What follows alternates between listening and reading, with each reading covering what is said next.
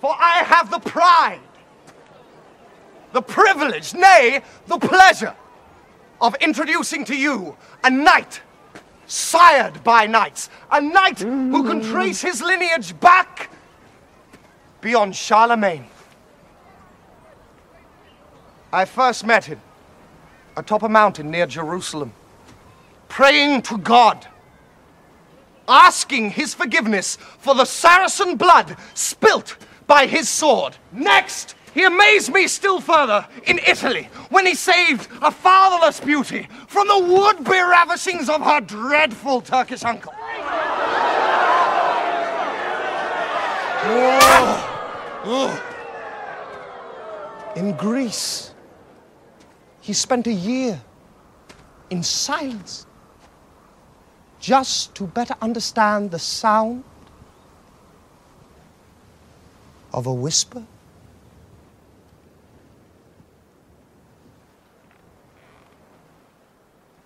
And so, without further gilding the lily, and with no more ado, I give to you the seeker of serenity, the protector of Italian virginity, the enforcer of our Lord God, the one, the only, Sir Ulrich von Liechtenstein!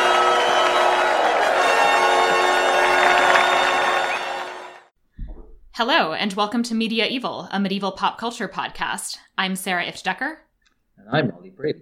And in this podcast, that's right, I'm going to keep saying podcast at this starting point.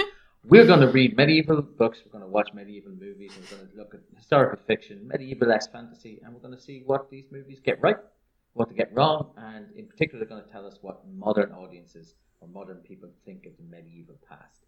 Sarah, there's a rumor going around that you have some sort of doctorate in this particular subject.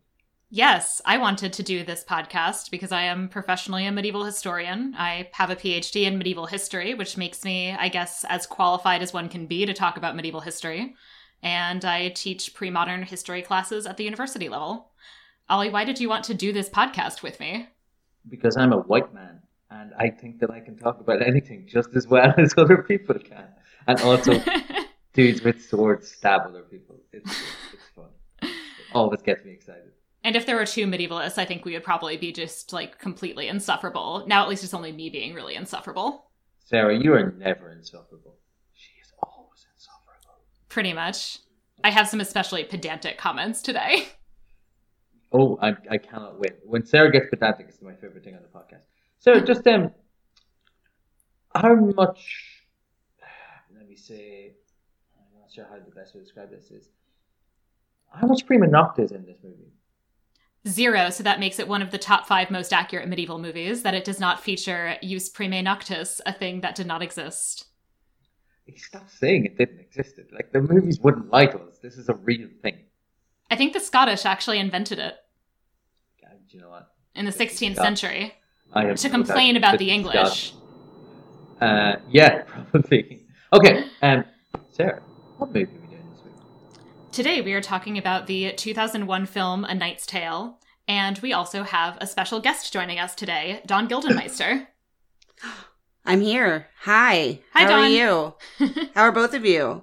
We are good. I'm, I'm good. I thought you were going to say Heath Ledger. I was getting super excited, and then I realized, then I was like, oh, Yeah, he's dead. He's very oh. dead. Yeah.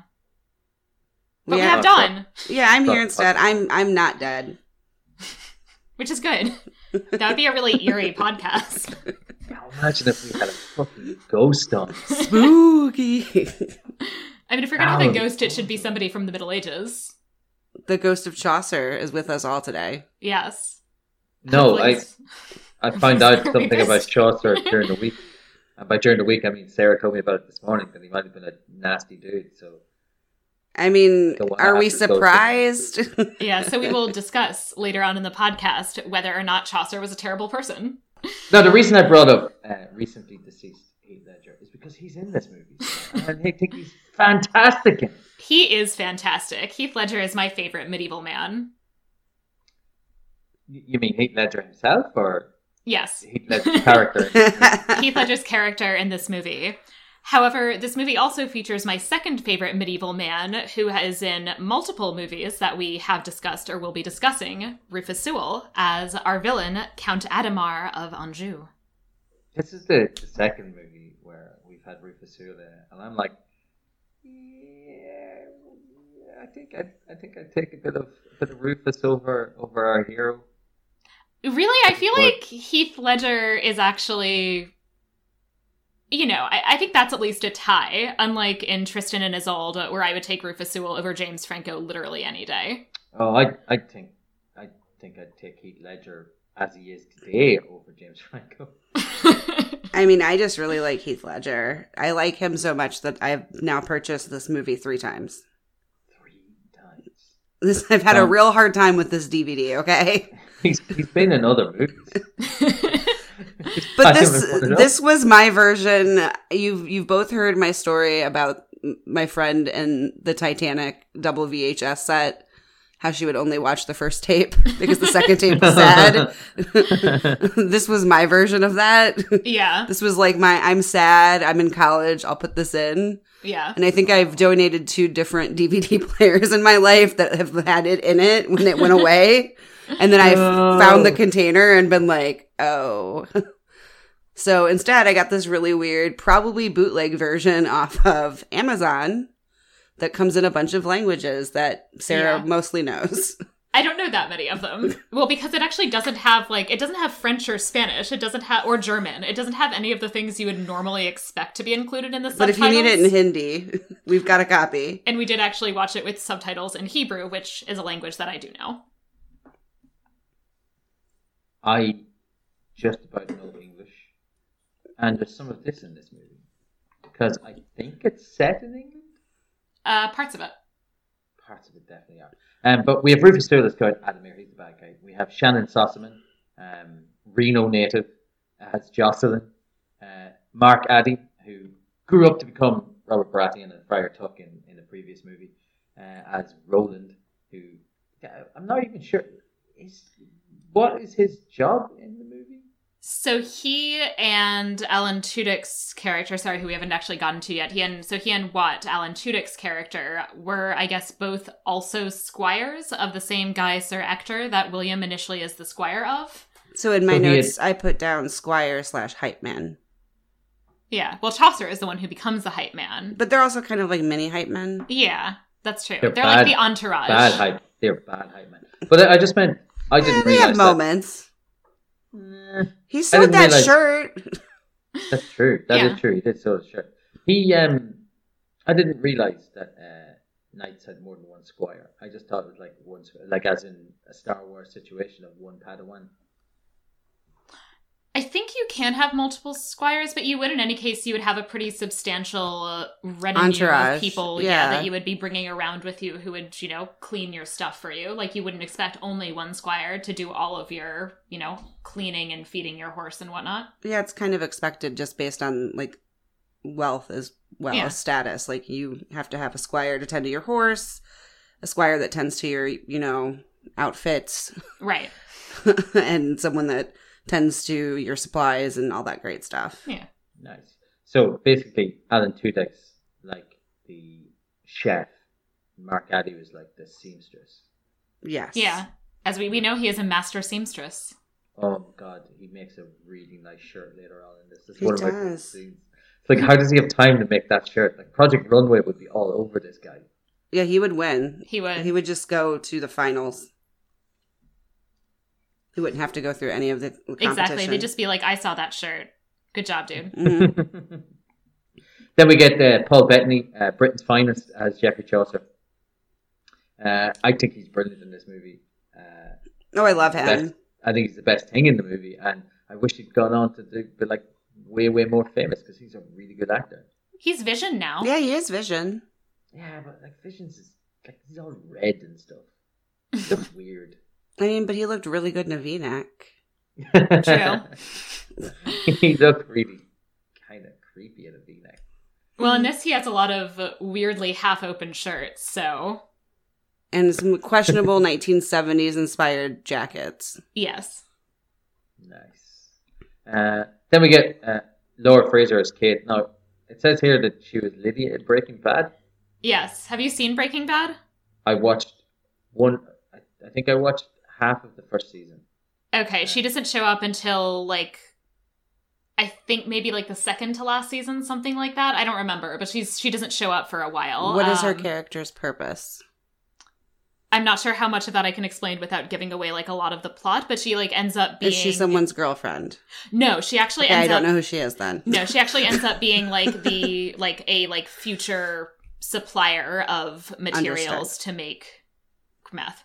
I got through three seasons. Okay. Yeah, so I don't think she's you're up to her yet, I think. I think I'm I had that. so many people telling me that, oh, oh, Ollie, Walter White's just like you. And then I watched half the That's season. and went, insulting. Before he becomes a drug dealer, he's an asshole. And after he becomes a drug dealer, he's a drug dealer. And an Still asshole. So I'm just going, "Wait, which bit, which bit of it is he like me? When, like, thanks for cutting. You might as well just call me a dickhead here. I assume it's really just that you know science. Yeah. Yeah, I, that, that's what it is. I did used to have, at that time, I did used to have a little goatee as well. And I'm going Mm. And I can dance on roller skates to funky time. Okay. Yeah. This is what I always remember him. Um, but she she's Lydia in Breaking Bad, and she's also in a future movie because myself and Sarah watched this, The Man in the Iron Mask, which spoiler alert, I really really love. Um, I saw I- that in movie theaters with my mother. Oh, oh, that's really nice. that is Um, nice. she's credited as Bedroom Beauty. Sarah, do you remember what happens to her in that movie? I assume she slept with Leonardo DiCaprio. She is That's really all I remember. she is the lady in the bed when Leo, shall we say, finishes what he was doing, and then tells her to go away. yeah. That's that's it. She, he literally just says, "You can go away now," and she's Yeah. she's like, she gets all upset, and he goes, "What did, did you did you think you were going to be queen?"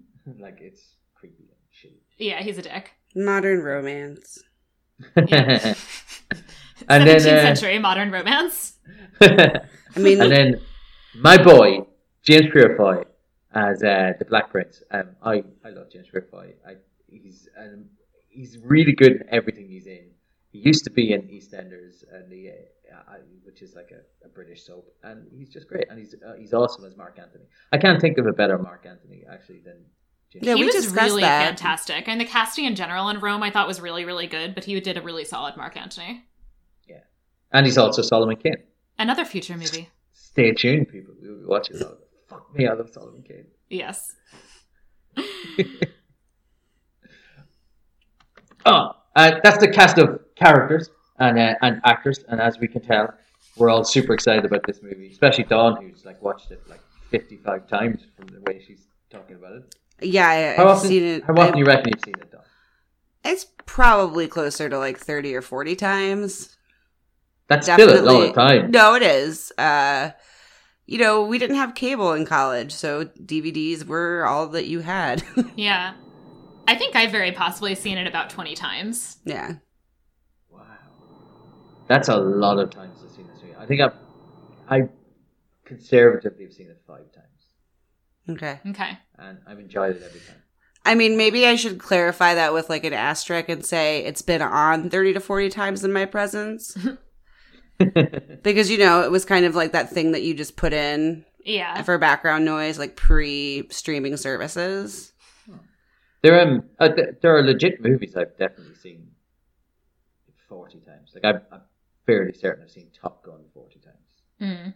Yeah, I could see that. Definitely, I've seen Aliens upwards of forty times okay. because Yeah. that like I just throw it in before I'm going to bed so that I can have nightmares. I've seen Hot Fuzz. I'm probably I'm probably up to 20 at least on yeah, that one too. that sounds about right for me too. And of course, Sarah, you've seen Kingdom of Heaven a million times. I have not seen Kingdom of Heaven since it was in theaters, and we will have to watch that soon. I can't Um. wait. I can't wait to put through that. Those crosses are the wrong way up, Oliver. They are. I I'm gonna have so much to say about those crosses. His armor is the wrong color. Um, but anyway, we now need to get into describing the movie. Um, before we do go into this, because we did this on the last episode too. If you're looking for a serious critique of um, of the movie A Knight's Tale, you might want to go to a different podcast for this because I absolutely love this movie, and I'm not going to say bad about it. Sarah's going to throw it under the bus because it's not accurate. She was like, "Oh, this is set in 1655, and David Bowie's We Will Rock You didn't come out until 1659." Like, that's that's her that's that's her that's her side of the thing. But, I uh, am not I- going I to love everything. that. Uh, so I adore this movie, and also I'm not going to be having a completely serious critique of it from the perspective of like it as a movie, really. But I am going to be pointing out a few things which are at least non-deliberate anachronisms. This is also a movie which has deliberate anachronisms, which are mostly just delightful.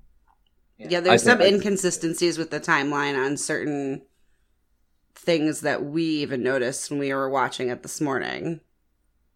Yeah, like the fact that David Bowie just didn't release his album until 1659. Yeah, that was one of my top complaints, actually. Just like, what are you doing? Right, we're going to start into the recap. So the recap section we call the numeratio. And I realize I'm going to do this now in front of Dawn, so this is embarrassing. Enumeratio. Just, it's so beautiful.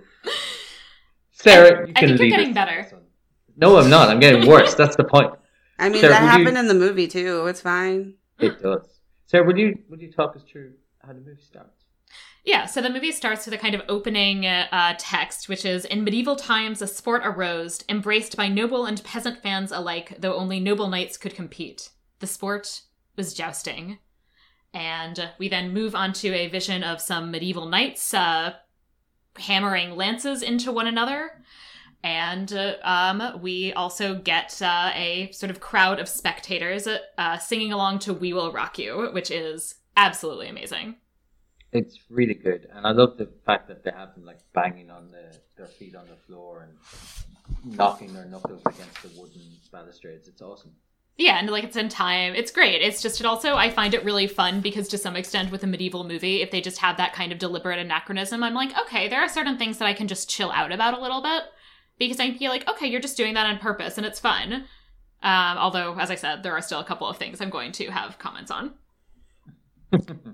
Uh, the movie is set sometime around about the Hundred Years' War, which we talked about before. And which movie were we talking about the Hundred Years' War in, Sarah? Uh, da-da-da-da, uh timeline. Timeline, yes, right. Yeah, so the timing I'm actually just going to go ahead and say right now is a little fuzzy because one of the events that happens is a Battle of Poitiers, which took place in 1356. So initially that's when I thought it was. But then when I was poking around a bit about Chaucer, um, it looks like on the basis of Chaucer's lifetime, it's supposed to take place in probably the early 1370s. Um, uh, Yeah, there's a director's cut version of the DVD, which I have the Blu-ray, so I don't have the DVD anymore. But it does discuss with the director that it was hypothesized that there's like a six month period where Chaucer disappeared in this in the 1370s, and that would have been supposedly what this timeline is supposed to represent. Oh, cool. So this Yeah. is like this is what Chaucer was doing when he just went rogue, Yeah, Right. nakedly, Yeah. nakedly rogue. As Yeah. about to find out. like he just So wandered in- off for six months. Right. like fuck this noise. I can't. Oh, am I allowed to swear? yes. Okay. Jeez, I've sworn a bunch of times already. I just forget so- to ask. we start in uh, in this tournament, and one of the competitors, Sir Ector, dies. He's just kind of sitting there. There's a stink from him. There's flies buzzing around him, and his three squires are, you know, uh, one squire and cook and hype Seamstress. man, whatever, whatever seamstress, whatever they all do. Um, they're all kind of looking at him like, "Get up, get up, Ector! You have to fight." All he has to do is be on the, uh, the horse for a little bit, um, but he's dead. Super they dead. know that they're not going to Yeah. get any money. So William, William Thatcher, played by the ever dashing Heath Ledger, decides to uh, take place and take his place by throwing on the armor. Yes. And he, of course, is successful. He manages to, uh, you know, uh, basically not get thrown off his horse, which is pretty much all he has to do to win. And they get their prize, uh, which is a basically like weird feather made out of gold. Yes, it's a, it's a, It looks like a Strange. peacock feather. Yeah. And it is made out of gold, and it is. Like, I'm there going, what is this? Why would you want this as a prize? So you Well, can melt it down. Yeah, made it. Yeah, that's the thing. Why go to the trouble of making it elaborately? Well, I think they probably assumed that some of the entrants are members of the nobility that can just like have these on their mantelpiece essentially. Oh, see, I was going with like uh really like whoever whoever's house was holding that. That was like a housewarming gift they got they didn't want. and that's how they were like That's probably where they came from. It's basically just a really elaborate white elephant party. Yeah. Nobody liked going around to. Like Aunt Flo said- dropped off this freaking ugly ass like feather, and I don't Gold want it. Oh God, no! I've got the golden toaster again. Doesn't even make bread. Tristan. Oh, Tristan. I, I, know why I said Tristan. Maybe because we're about to talk about Aragon for a second, and as we know, Tristan is from Aragon. Interesting and Isolde, um, or Isolde. I, I, I, keep, you know, I never get around saying Isolde. It's Isolde to me, like Isolde. I don't know why. It's just Isolde just sounds weird. But um, he manages to win the tournament um, just by staying on his horse, basically, um, because he's not particularly good at jousting and they decide that they're going to full time take over Hector's persona. Yes, although initially Watt and Roland are not very excited about this plan. They just want to basically take their money and go. Uh, there's a little bit in there that they're very excited about getting to go home and eat British food. Uh, first of all, uh, very few people express that level ex- of excitement about eating British food. Uh, but also, it is worth pointing out at this point that there wasn't that much distinction between European cuisines. So there wouldn't be really anything that they would expect to get in England that wasn't pretty similar to what they would get in France. Would you not get a fish and chips? I don't think fish and chips were a thing quite yet. I think fish and chips became a thing in like the 19th century. I'm I'm also like amazed that this whole conversation is going on while there's literally dead people behind them hanging in a basket Yeah. and a gallow. But Dawn, set in medieval times. No, I know, always dead but, like- people in baskets. But like I, I'm assuming it's a it's a it's a visual commentary for the audience, but they don't even act like they know it's there, and that's They don't, no. that that was what was the weirder part to me. Like I would have thought like at least just like oh okay, Yeah. like uh, they Just can't they can't listen anyways. But as Sarah will tell you, like that's that's what the medieval period was like. It was just dead people just hanging around and peasants getting Well, I know that, death. Ollie. I've watched a couple movies. yeah, there is definitely this uh, constant effort in medieval movies to be like, look, Dead look how violent the Middle Ages were. Look at these dead people. Um, Sarah, where did that violent? What? Sorry. Where the medieval ages that violent? I mean, not that they weren't violent, but they weren't that much more violent than modernity, where we have, you know, a school shooting every five seconds God, yeah. To uh, bring the podcast way, way down. it's already time. Heath Ledger passed away. I know. So there, he finally, William finally decides to convince them that they will, and they go towards the next uh, tourney. Um, they're going to have to have a training montage in the way to show him getting better. Apparently, he's really good with a sword, um, but he's not particularly good with the jousting. And jousting is the sport that everyone wants to be good at. So he's kind of like grumpy and shouting at the other men. But you know, we're supposed to like him because he's not an intolerable little shit in this movie. Um, as they're traveling along, they come across a naked dude just walking nakedly down the uh, the road. How, how did you guys feel about this? I love naked Geoffrey Chaucer. I love him so much. oh yes, it was it was a delightful time. So yeah, there's just like this like naked man, and he just kind of walks past them very nonchalantly, and they're like, "Why are you naked?" And he comes up with a great phrase. He says, uh, "Involuntary vow of poverty," uh, which is a really solid Franciscan pun. Who, since the Franciscans, of course, took voluntary vows of poverty. Mhm. And I love how he, he's like shocked that they don't recognize him. Ch- Chaucer, Geoffrey Chaucer, the, the writer, like as if as if these three random bumpkins are going to recognize Geoffrey Chaucer. Or even I know how to read. Yeah, reading Right. wasn't a big thing. For The him. competency levels were yeah all over the place. Right, and also, of course, the only book that he's able to bring up at this point is the Book of the Duchess, and we'll talk about this more later. But that's definitely not one of his, you know, best read or most famous works. Um, it's not like you know he's written the Canterbury Tales and everyone's all you know excited about him. I know we already we already kind of touched on the training montage, but I did feel of all the parts of the training montage, the boat part was the weirdest. Right, that he's like in that weird like boat and then falls out. Like I'm like that just seems very ineffective. Also, like, do you remember those toys? I don't know if you had one as, as a child, Ollie, but it was like a water reservoir and it had like rings in it, and you would like push buttons like it was almost like a water based ping pong machine. And you would I try to of get like hoops onto things that are in the No, that Tank. amazing. that yeah, I had one and it made me think of this because it was like the little ring and like trying to get you know the the jousting tool.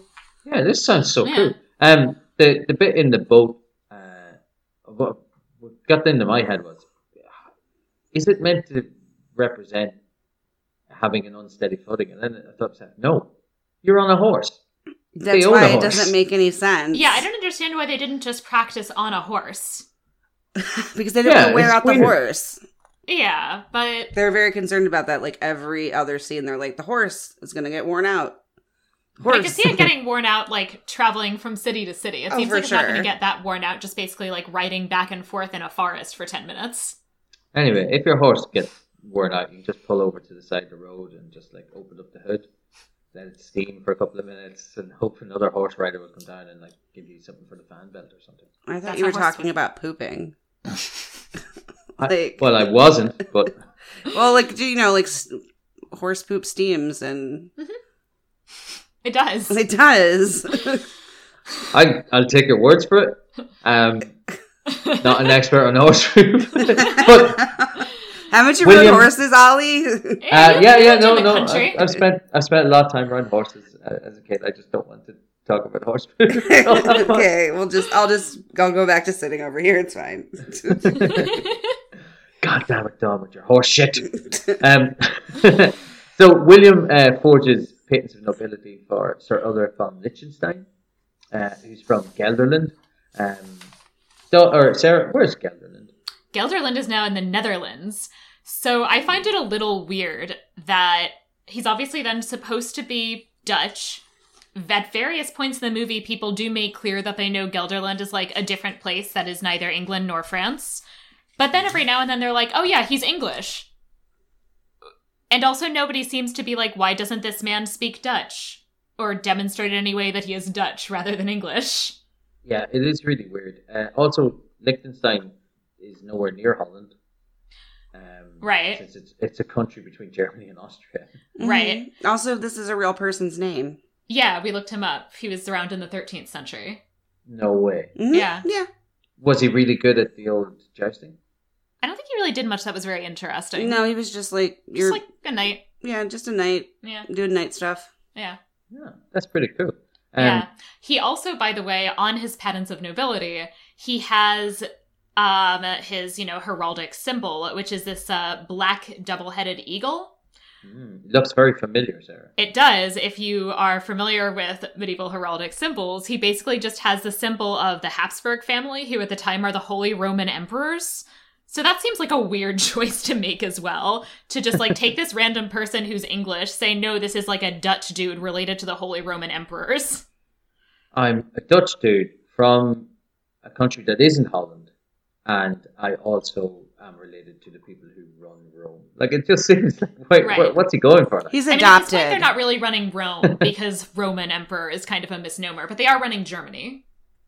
Oh, so the Roman Empire wasn't set in Italy. No, uh, the Holy Roman Empire was neither Holy Roman nor an empire. That is, in fact, the thing Yes. that, yeah. Is fascinating to me. What? So why was it in Germany? I mean, that, that's because that's just where they're from. It's just that basically the Pope named Charlemagne the Holy Roman Emperor, and so every now and then they would kind of exert claims over Rome subsequently, but usually they weren't really very successful in doing so. And their claims over Italy really just came from the fact that the Pope sometimes would tell them, "Yeah, you can technically be the Emperor of Rome." Um, but Germany was where the family was actually kind of based, essentially. That's I did not know that. I, I- that's why I love doing this podcast. I get the nerd stuff. Then we get to uh, a scene set in Rouen, where he meets a beautiful noblewoman named Jocelyn, played by Shannyn Sossamon, who's very attractive. And then he kind of follows her along on his horse, trying to uh, trying to chat her up. He's not particularly good at this. He No. is so bad at this. I mean, she has a very strong fashion game. Yes. I, I, I will let you people. Does she?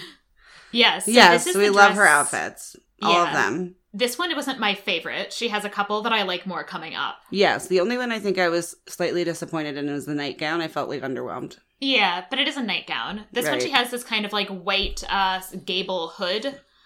Um, which like it's fine. It just like it wasn't it's not very flattering. It's felted too, Yeah. which feels very not comfy to me. Yeah. And then it's just like a robe kind of dress, but it's not the most gorgeous and or interesting of her dresses. Mhm. So we'll have more to say about Jocelyn's fashion throughout. But I loved her I- hat. Yeah. That's like the weird, strange, like diamond thing. Yeah, it's a it's called a gable hood, I think. Thank you. I Yeah. don't know these things. Uh Catherine of Aragon, I believe, uh, one Yes. of Henry VIII's wives, was really into that sort of hat. hmm It it does really suit her. Um, what I thought was weird about it is he kind of doesn't seem to realize he's walked his horse into a church, Right. which is weird. Like, how do you not notice you've walked into a building with a horse? She's not that pretty. The bishop then is also really not thrilled by this whole situation, Oh, no, which is kind all. of great. Um, And she has a really good line where she says, "My sex is admired for their silence," yeah, which I also appreciated that she actually had like a feminine, feminine, sorry, a feminist lean to her immediately, even though she's definitely like flirtatiously doing it. I think she wants to see how far she can take it. yeah. She has a very feminist general lean, I would say, which um is one of the things that sometimes weirds me out about medieval movies that they basically just plot modern feminists into the 14th century. But you know what? In this movie, I will allow it on the grounds that I think I can call it a deliberate anachronism here. Oh, for sure. So, just like when she starts arguing with the bishop and telling him basically like oh my beauty blah blah blah like it's such a it's such a it's such a curse. I pray that God take it away. yeah and he's like pray your beauty fade swiftly so you may better serve the lord And then she actually has a really solid critique of church wealth, which is actually relatively in keeping with the period. That after she goes through the whole, oh, I pray that my beauty fades, you know, he reaches out and, you know, gives her his ring to kiss. And then she like picks up his hand and looks at the ring and goes, oh, that is just lovely. so it's, you know, he has this whole like beauty is such a curse, but on the other hand, needs to spend like a ton of money on this like really fancy, gorgeous ring. right It is a very, very nice ring. Um, then we get back to the jousting tournament, and we find out that uh, Jeffrey, Mr. Chaucer himself, has a bit of a gambling problem and has literally gambled away his clothing again. Yes, we also this is a really great moment um if you are familiar with Chaucer and his work The Canterbury Tales because the men to which he gambles his clothing away to are Simon the Summoner and Peter the Pardoner. Uh, so a summoner is somebody who would basically give out uh, summons to a, uh, would like summon you to an ecclesiastical court and tended to be known for perhaps often being corrupt. And a pardoner is a person who literally sells papal indulgences, which of course would become a hot button issue during the Protestant Reformation. Um, so these are people who are associated with kind of corrupt or problematic elements, especially in the church, but in medieval society in general. And the way in which the characters are depicted is very, very closely drawn from his description of the characters of a summer and summoner and a pardoner in the Canterbury Tales. Then we get to the tournament, and uh, they have a sword fight. Um, and he wins the sword fight competition because he's really good with the sword, but he doesn't want to be the winner of the sword competitions. He wants to win the jousting competitions all the time. Yes. Um, he also, of course, in the process of going into this tournament, he manages to break up his to break his armor pretty badly, and also is out of money because he spent all of his money on paying Chaucer's gambling debts. right so then when he's trying to convince a blacksmith that he's good for it he goes down a long line i think four or five of them maybe four Yeah. and finally he stumbles upon a woman who is a blacksmith which as you can probably assume is not a common thing Mhm. at this. We'll talk about that more later. and he basically manipulates her by lying to her and goading her to fix her, her his armor for her Yeah. For him, I'm sorry. She's a great character, but it's not great that their relationship kind of begins with him gaslighting her. Right.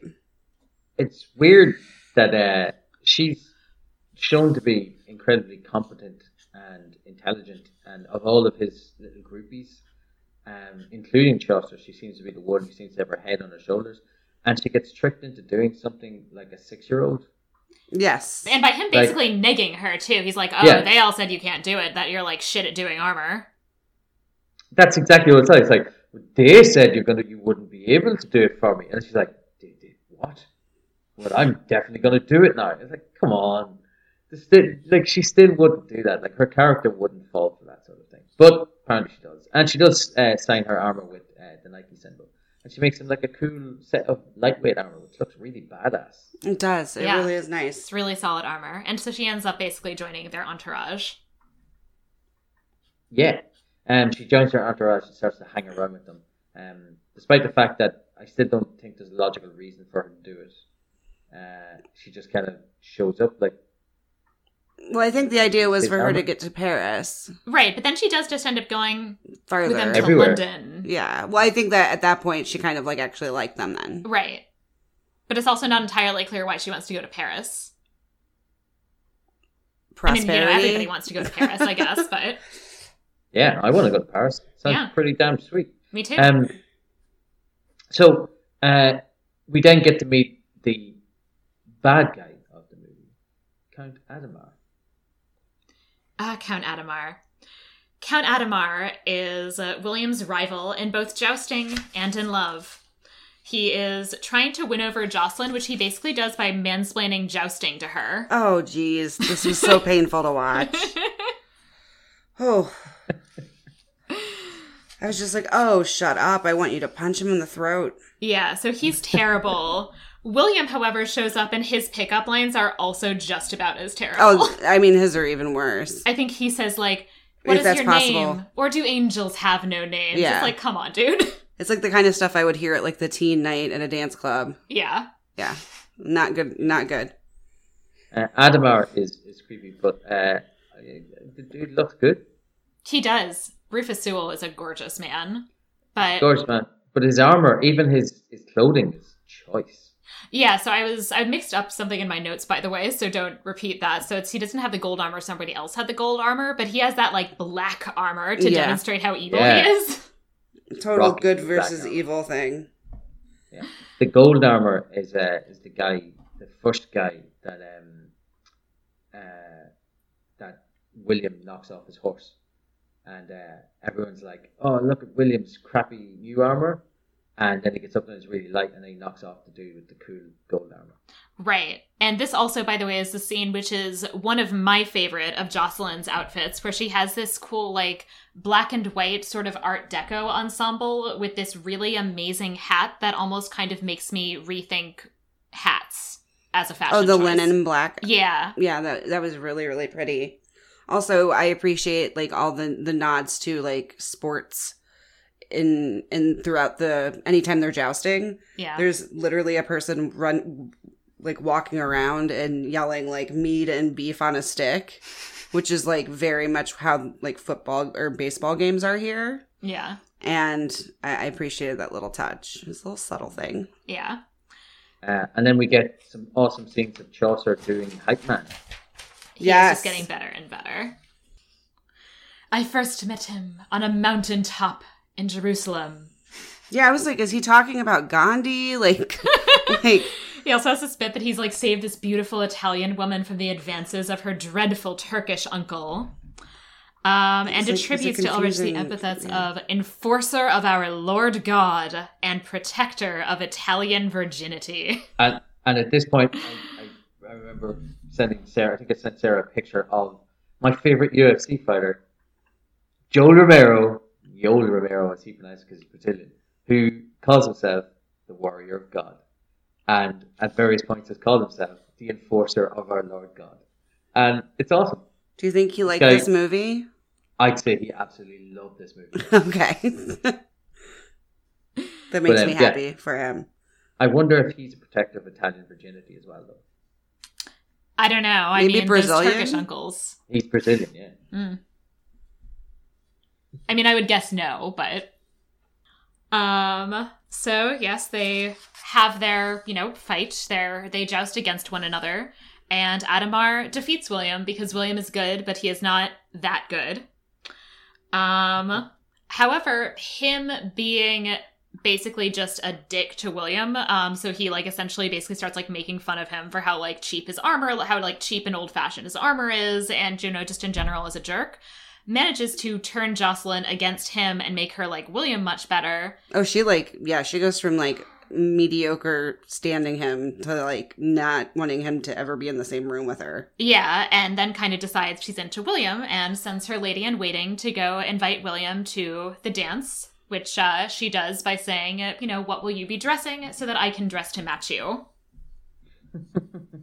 Yeah, he does. He wants to dress to match him. Uh, there is one important scene here where uh, we didn't talk about where William meets Thomas Colville. Yes. So Thomas Colville, who will turn out to be a very important character later on in the movie. Yes, he will. This is the first of three meetings with him, I think. yes. Yeah. Um, at this point, he does not know who Sir Thomas Colville is. But he does demonstrate that he is a good person who has honor because uh, Thomas Colville doesn't want to, essentially, doesn't want to withdraw. He doesn't want to just drop out and not finish the match, but he's injured. And so he basically tells William that. And so William goes up against him, but they both like raise their lances and, you know, don't actually tilt at each other. Mm-hmm. Um, and so, you know, he demonstrates his, you know, honor and his mercy by having behaved in such a way. Yeah, because Sir Thomas Colville has never pulled out of a match before, and he doesn't want to take the dishonor. And at this point, they note they note that he is a very good jouster and has perfect technique. They describe him as. Yes. Um. uh, So then we do have the dance. We have uh. So we have the scene where um uh, Jocelyn's lady in waiting comes to invite him to the dance on behalf of Jocelyn. Mhm. Um. uh, and so you know, the immediate response is tunic. What color is my tunic? Uh, Roland steps forward uh, with a kind of awkward description of the tunic as being various shades of green with wood toggles. Mm-hmm. Um, and then we get into the scene of essentially figuring out how we are going to pull off um, this whole dance situation. Um, and then with, like with the whole dance situation, they also end up um, uh, basically like they have to teach him how to dance. So there's a small dancing montage Yeah, where they're it's all a very good dancing montage. yeah, they're just all kind of trying to figure it out and also yeah, watch failing basically miserably and then Kate comes to the rescue again and is like, "Yes, I know how to dance." yeah. Uh, I I wonder why Chaucer doesn't know how to dance. Chaucer really should know how to dance. I think he knows how to dance. He's just shit at teaching other people to dance. Yeah, cuz he just wants to talk. Yeah. I mean, he's like interspersing actually teaching them to dance with making fun of Wat? Who has a temper and then just like keeps punching him in the face. That's true. He um he also uh, threw some glorious shade at uh, the summoner, uh, where he says, um, uh, "I was naked for a day, but you would be naked for eternity." I will For- eviscerate you in fiction. Yes. So good. Is there also is this one of one of the first of the childhood flashbacks happens? Yes. So when he was actually knocked knocked back by uh when he was in his in the jousting scene, even his helmet flips off and he kind of like I'm assuming just kind of got like maybe even just like a minuscule amount of time like kind of knocked out maybe. He has that childhood flashback of him seeing himself as a child and his father together uh, seeing the knights parading through town and how he wished to be one when he grew up and Yeah. his dad trying to be very kind about it and uh, it's like an, another person nearby is like He's like a dude in the stocks. It's like, haha, you could never be a knight, you poor right dude." yeah Yeah. What does the father say to him? Follow your own stars. Yeah there's a lot your- of yeah, uh, yeah at the very beginning Change your stars. Yeah. yeah Um, and it's initially expressed as a like impossible statement of impossibility that he's like, I want to be a knight, and then the guy in the stocks is like, Ha, you'd be more likely to change the stars. And then he very earnestly and adorably is like, Can I do that, Daddy? Can I change the stars? Child actors. God Yes. damn it. although seriously if they like needed to find a kid that looked exactly like heath ledger they they nailed it They did a good job. Yeah. yeah, Um, Um, the dance is the most awkward thing ever in part because Rufus Sewell is like a huge jerk and is like, why don't you teach everybody a dance from Gelderland? Um, to William. William can barely even dance, much less teach anyone to dance. Um, Jocelyn, however, takes pity on him and helps him with the whole dance situation. And basically, they are like very charming and dancing together and having a lot of fun. And Rufus Sewell, um, Adhemar, is just brooding in the background. God, he gives good brood. He is so sexy when he broods, even though And he's it- like a terrible person. He, you could just tell, like anybody who looks over him is going to be seeing pure evil in the heart of that man. It's like, Oh, yeah. destroy this this blonde dude. Yes, and then they dance to disco. yeah. They they do some pretty strong Saturday Night Fever moves towards the end of that montage. Yeah, it's a re- it's a really fun dancing scene type thing. I mean, I think I could probably actually reenact that scene. It's not a complicated dance. It's like Hmm. it's like one part Macarena and one part like electric slide, I think. I mean, I I- couldn't, but I famously like am a terrible, terrible dancer. So I could teach you, I bet. There's some good clapping in the middle of the dance. Yeah, you have to be able to clap. So Yeah. you can do that. You have both arms. I have a terrible sense of rhythm, though. we'll see. Yeah. All else fails, you just put one arm up in the air and you shake your butt. Uh, so then we get another montage of uh, of fight scenes, um, and in one of them we find out uh, who uh, Thomas Colville actually was. Um, he was about to fight Colville. Uh, Adhemar So Adhemar out. is yeah. Yeah, and uh, Adhemar pulls out because it turns out that it's Edward, the Black Prince and heir to the throne, and I believe grandson of King Edward. He's son of King Edward the of Third, Longshanks. uh, great grandson. So he's the son of King Edward the Third, so grandson of Edward the Second, great grandson of Edward the First, Longshanks, Hammer of the Scots. We also get a beautiful outfit again by Jocelyn with the mesh boob situation Oh, and that yeah. really good hat. yeah. Uh, William, however, does get in and joust against Edward, and Edward's like, "You knew who I was, and you jousted me anyway." And um, like William's like, "Yeah, why wouldn't I? So what? I respect you, but I'm still gonna beat your ass." Yeah, they're both both bonding over kind of being toxic assholes. Both of us are really stubborn pricks, so Yeah. like we're best buddies now. Which I understand there's like a level of respect. Like it's kind of like dueling. yeah. No, I mean it's Which It's I'm really nice. happy we haven't brought that back. yeah, I think that's a thing that we can live without in modern society. we just get school shootings instead. Yeah. Um. Anyway, he, William, however, is very angry because although he then ends up winning, it's a, so he ends up winning the tournament, but because Adhemar withdrew, he's like, well, I didn't really win because it doesn't count as a victory unless I beat Adhemar. Um, and then is basically just a huge jerk to Jocelyn for no reason at all. And I'm kind of into her at this point because then, uh, you know, she basically, you know, starts this whole thing about a flower in this kind of flirtatious way. And he's like, What good's a flower? I just want to beat Adhemar. And like, you suck and you're just a silly girl. And then she goes, Better a girl with a, a silly girl with a flower than a silly boy with a horse and a stick. hmm Yeah, it's true. This is the I hated this because he's just a twat in this movie at this point. Like, there's literally no reason for him to He's a spoiled brat. be grumpy. He's basically But being a this is- spoiled brat. Like I want it all. Yeah. Like I want my Oompa Loompa. But he shouldn't be. He shouldn't. Like he is that kid Boy. in the movie at that point. Like Mm. he has had, you know, too much too quickly, in my opinion, of like winning. Yeah. And he like temporarily loses sight of the fact that like being a knight isn't about just winning. It's about also having like a good moral compass. Well, and the fact that he's very clearly doing extremely well for himself for a dude that was like born to a quite poor Thatcher in London. Also, like two months ago, I think in this timeline, he was like literally hoping a dead man would walk so he could get a piece of like meat. yeah. Uh, at this point, Adhemar pulls out of all future tournaments because he goes off to join the war.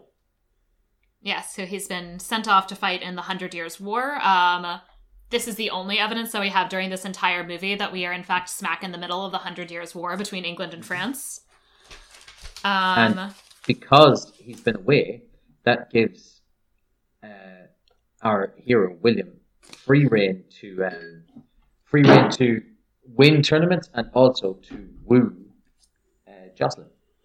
But at the same time, when he is hanging out on like the conflict front, he manages to Have all of the tournament victory reports sent to him. like I think no, I think he had that page actually go and get all of them somehow. Yeah, like, when he's in the middle of fighting in the Battle of Poitiers, it you know says the, at the bottom. which I know horses can ride quickly, but that's a lot of area to cover. Yeah, and they're like very fancy looking certificates too. Like it doesn't look like the sort of thing that there would really have been like a ton of different copies of. Yeah, it was Oh, so I read strange. I read that scene slightly differently. I, I thought that he didn't know anything about it, and then they bring them all to him in one go. Oh, I thought it was a page that- that went and got all of them and came back and had them. Yeah, but that's what I mean. Like, so he wasn't getting them contemporaneously. He got them. So, like, say he was away for seven months, he got all seven months worth of tournaments in one go handed to him, and then he's like, That's what we mean. Yeah, no, I think that's right. It's just that yeah, it's like that how did he get them? Like I feel like it's weird that his page was able to just like grab all of these like fancy certificates and like what he was sent just to like ride around all of France to just like grab all of Yeah, and like things? that's a poor use of resources. he's a Yeah. super, he's a super rich dude. Like, this is no different from um, the guy at the beginning having a squire, a chef, and a tailor when he was poor. Well, right, except this one it's like you're fighting an actual war. Don't you have anything better to do? Yeah, but Adhemar is obsessed with winning as much as winning. well, maybe a headcanon. He was also like dropping off some like plagues to other people when he was picking Chopping up off some plagues. like to the to like you know he's like he's a little bit of a spy or something. I don't know. We'll give him a secondary purpose. He doesn't need a secondary purpose. I said if you if you're that rich and Adhemar's clearly super rich and he's super invested in this, he just says, I want you to follow them around and then bring me the results. In time for the world championships. Yes, but so uh, first, uh, you know, we have all of these moments where we see William winning a bunch of tournaments, and he also feels bad about being such a jerk to Jocelyn, so he sends her a very nice letter. Um, so it's like a real Cyrano situation. yeah, like the letter is basically like composite written by him and his buddies, with Chaucer pulling way less than of his weight than he should, considering that he's literally a professional writer. You know what though? I appreciate that because I wouldn't want someone to ghostwrite a love letter to me. Well, it's just that instead four people ghost wrote the love letter. But it was like at least at least then it's like a community involvement Yeah. versus being like I can't write for shit. You do this. Yeah, it does end up then being really awkward because, of course, he is not as well spoken in person as the combination of him and his four friends, one of whom is a professional writer, is. And so she's like, I want you to speak poetry to me. And he sort of looks at her and goes, Your breasts. Your- They're above your throat. Your throat. You have a, you have and then goes, Your beauty will, I will win this tournament for you, and your beauty will be reflected. And that sets her of off. My horse. and she's like, You're fucking kidding me. and then I turn to Sarah and I'm like flanks, and she's like butt, and I'm like oh so like butt steak. Yeah, it's like you. I want you. I want everyone to look at this horse's ass and think of you. so uh, not quite as impressive as pers- in person. So Um, yeah, then she basically tells him he has to lose for her to prove it. Yes, and so he starts to do that, which is very unfortunate for his friends because his friends have just been basically goaded by a bunch of French dudes into betting a ton of money that William will beat, will win, and so they basically bet that a French knight will win, and they bet, and uh, William's retinue bets that he will win. Um, then, of course, they get there. He starts actively losing, like he basically just stands there. She is so turned on by the fact that he is deliberately. I mean, honestly, it was kind of like she might have been humping that like like- yeah, it's like, a, like her beam. grabbing that pole is kind of like a sexy scene. yeah that beam like she was like close she was pressing her body against that beam as hard as she could. Oh yeah, She was really enjoying it. I still don't understand why he agreed to it. because But- he loves Because he actually loves her, Ollie. Didn't you listen? Yeah, but but at the same time, he loves her. Does she not love him? well, she has already like appro- she's proved that. How is she proving it by asking him to lose? I would say she if you love somebody, people, you don't make them prove that they love them. You just go for it. Like Yeah, in- but in that's what you did back a- then. But, but why is it what you did back then? It's just it just it's a s- scene where it seems like she gets to have her chance to be shitty because he had his chance to be shitty earlier on. Yeah, so I mean, I think it's definitely a kind of jerk move in the context. Of Oh, I think movie, it's though. completely shitty. Yeah. Yeah, in the context I'm not of the movie, up though, for there is this whole thing that like she clearly has about how everyone's like, "Oh, I'm winning this for you," and she's like, "No, you're winning that for yourself. I don't really have anything to do with it." Um, uh, and that this whole like essentially pretend, this like courtly love pretense of I'm doing all of these things for the love of a lady is really just a way to hide the fact that really you only care about your own glory and like pr- and prowess and military prowess, essentially. Yeah, like instead of winning by losing, it contradicts the self love that him always having to win is what he's chasing. Yeah, So then basically, the obedience is to her and not to his ego. Right. Yeah. So again, he doesn't have to be obedient to her. It's just her being selfish. Well, she's a princess. Yeah, she's she's very fancy. Look at the hats. Those are They're some lovely fancy hats. Um, but he does then eventually. She does then eventually say, "Actually, I changed my mind. Now I want you to win." Um, which he does. There's also an amazing guy in the audience who has his face painted like you would at a you know modern European football game.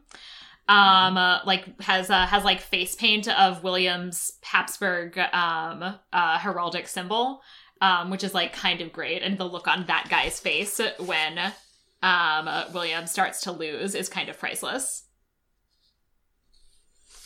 So, Sarah, you had a really good point, though, like how she's just kind of wandering around Europe Yeah. unaccompanied.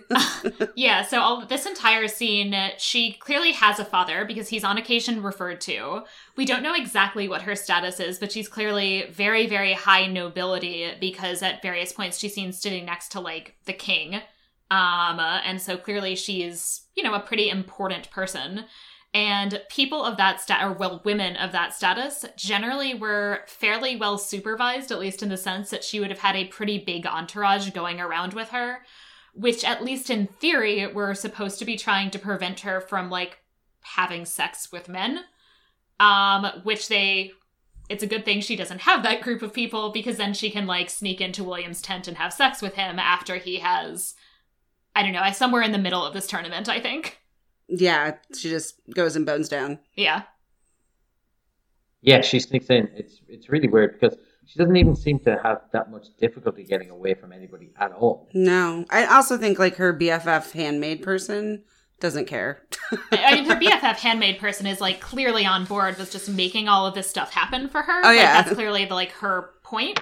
But I feel like in the actual Middle Ages, like the handmaiden would be at least like helping her get past a bunch of other people who are supposed to be properly supervising her while she wanders around Europe, and those people just don't exist. So, like, this is very pedantic of me and probably not really that important to bring up, but they're always poor throughout all of this because every time they start win- winning money, they have to spend it on stuff.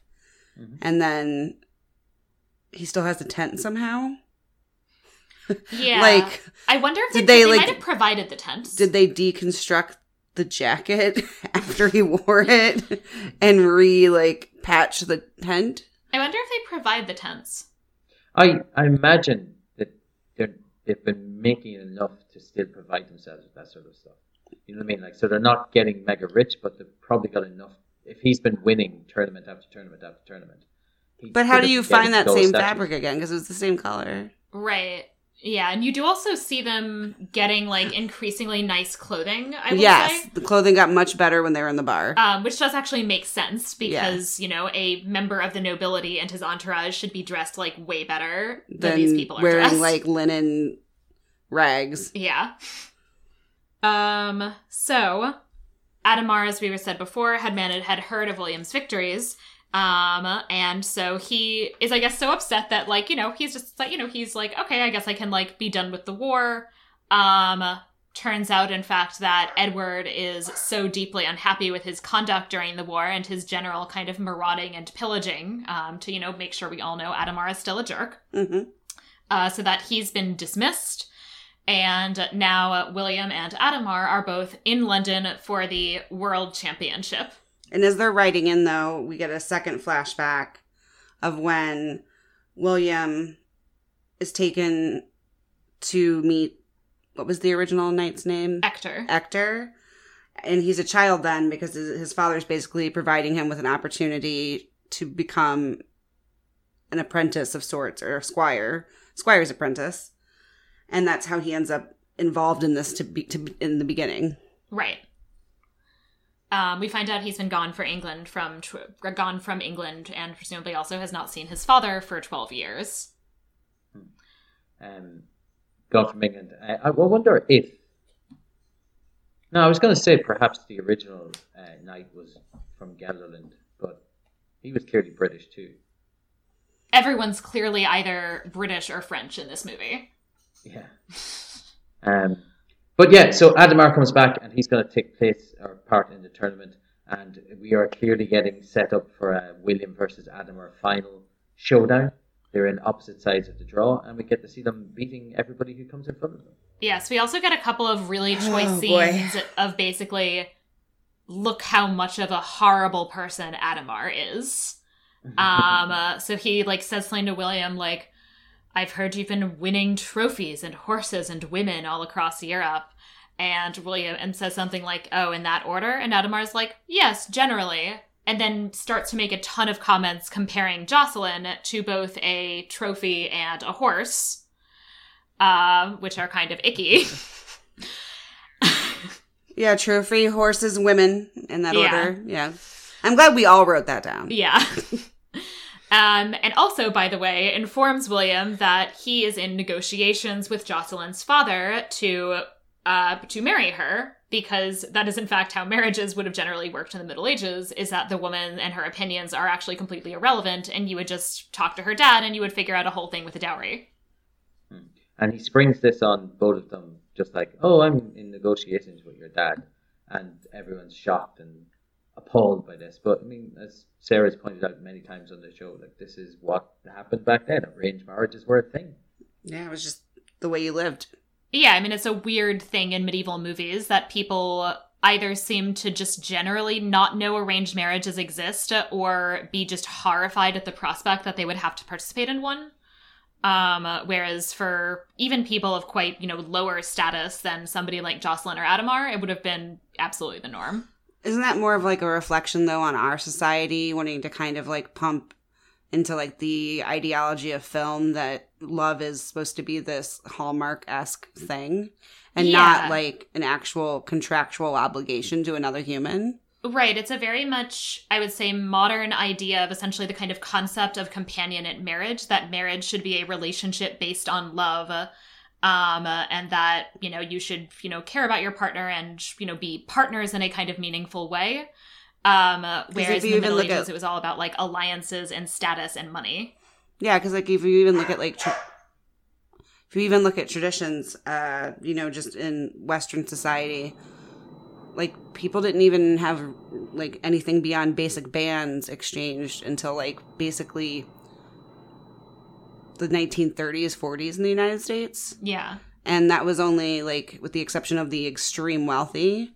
And then when the inclusion of teenagers existed to justify the baby boomers and that ongoing age gap that was existing because people didn't necessarily want to do trades. So then it became like a aspect of modern wealth Right. to like see it as like a love focus versus a historical focus which t- when you're looking at these types of movies and focusing heavily on medieval times and every time i say that i think of literal medieval times the restaurant A place where I weirdly have never been because I assume I probably can't handle it. we should go tomorrow We should.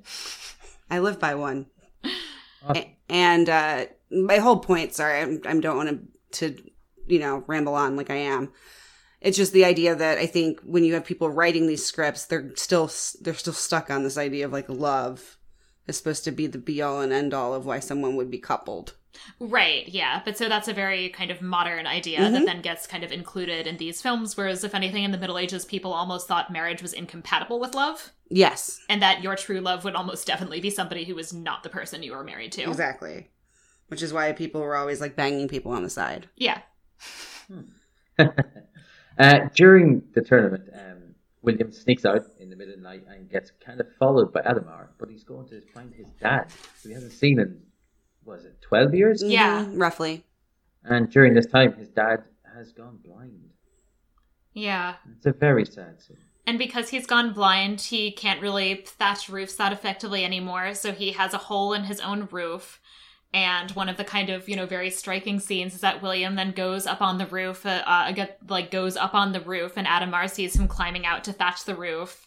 Mhm. Um, uh, but it's also like, I mean, the way he, like, when he comes in and sees his father for the first time in 12 years, and, uh, you know, his father doesn't, like, know who he is at first, um, and then he has to kind of, you know, do the, like, gradual reveal. Like, that scene legit almost always makes me cry. Yeah. Yeah, it's a it's a very affecting scene. It's, very, it's actually that's a lovely that whole scene where he's talking to his dad and he's passing on a message from him to his dad and stuff. It's very nice. He said like he says he changed his stars and his dad just seems so happy.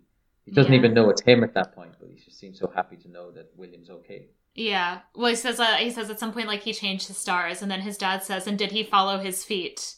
Because that's what he says to him in one of the other flashbacks. And you know, William's like, "How will I know the way home?" And his dad says, "You'll have to like you'll just follow your feet," hmm and it's so cute. It is very, very sweet. He should have clicked his heels three times. Could and, have gone then, back from France. and then they all do this while sharing some wine and a medieval version of a charcuterie board. yeah, looks yummy. Yeah, it looks awesome. Hmm. Um, his dad's really down his looks. He can afford all the the fancy hams and cheeses. Mhm. Um, but he gets caught, and Adhemar is like, "Hmm, I don't think this guy's a noble at all." So he goes and has a look at the uh, the uh, patents of nobility, and it turns out that they're false. And William has been revealed. Yeah, so uh, William shows up, greets all of his friends. He's in a very, very good mood because, you know, he's seen his dad, he's happy. Um, but his entourage and Jocelyn are all there, and Chaucer tells him that he is has been discovered, he's gonna be arrested. Um, there's this whole thing at this point where William basically says, like, no, I have to stand up and stay and face this. Everyone else tells him to run. Yeah, they're like, no, you need to just get out of here. And I will say though, we were talking about this trope before we recorded, Ollie, and it's kind of refreshing that they could have used a really empty plot device here where like the woman gets mad because she's been quote unquote tricked. We see that a lot in movies or even the male and you know she actually is just like I don't give a shit who the fuck you are. Like just don't Yeah. don't die, please. Like I love you and like Yeah. Run Like, away! yeah. Run away, she says. And I'm Yeah. like, that's kind of nice because how many films have you watched over the years where like the movie would have been good except for they had to put that in there? Yeah. Mhm. And it's just like a lazy plot device. yeah. Every rom com. Yes. That's why I don't think I really like actually like most of them because I'm just like, so she's gonna like figure this out and he's gonna figure this out and it's just gonna be this long drawn out thing and then they're gonna have a moment and then we're gonna be fine. Right. You can tell my my tone is not good with that. I'm just like, ah. Yeah. Spend two hours dealing with that. I'll just watch a really bad television. Yeah. So William gets thrown into the same stocks that uh, he was talking to the guy at the beginning, I, I think. Yeah. So um, he's now in stocks. People are throwing fruit at him, and it's not a good. se- It's not good for him. It's a good scene to watch, but it's not a good scene for uh, for William. Um, his friends kind of stand around and are trying to defending him, trying to get the crowd to stop. And then Lord Edward arrives. Prince, Prince Edward. Edward. Yeah, Prince Edward. And so he gets up as this like actually very sweet scene where he says, uh, you know, I would it would be enough just to see how much your he says men, which is actually a little much since there is a woman standing right there. Kate is also there. She says, you know, uh, just the fact that your men love you so much it would be enough. But also, um, I think he then says something about the fact that he like won't withdraw. Um, and like that is knightly too, uh, that he has this in his nature. hmm And so then he, you know, stands up there and he makes this announcement and says, My personal historians have discovered that William actually comes from an ancient royal line. And this is my word and beyond contestation, which of course means it's like super fake. I love beyond contestation because like who's going to argue him? He's, he's Prince Edward. So you're just gonna be like, "Hi, bye," like, not screwing with you today. Yeah, and he gets knighted, which is pretty much the ultimate goal that wasn't really even meant to be a goal. Like, I don't think he ever in his wildest dreams, William thought that this would eventually happen. Right. Like, best case scenario, he'd get away with like ten years of being Ulrich. Yeah. And at this point, you do start to have this big emphasis on the fact that, you know, he has been knighted and that he is actually now able to fight under his own name, that he can be then announced as Sir William Thatcher. Mm.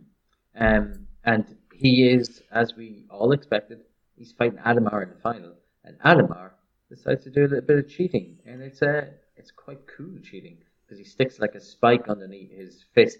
He's had a fist on the end of his lance for the entire movie. It's been brilliant. As further just demonstration that he's a j- that he's just like a huge dick. Yeah.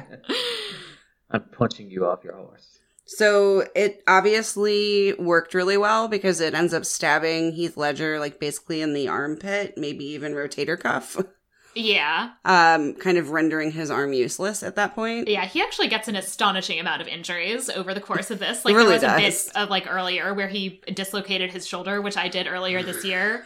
and watching this like relatively soon after I dislocated my shoulder, I was like, "Oh, thank God I did not do that in the 14th century because the like wooden contraption that they used to pop his back shoulder or his shoulder back in is It's just like a so disturbing to It's- watch." Yeah, it's terrible.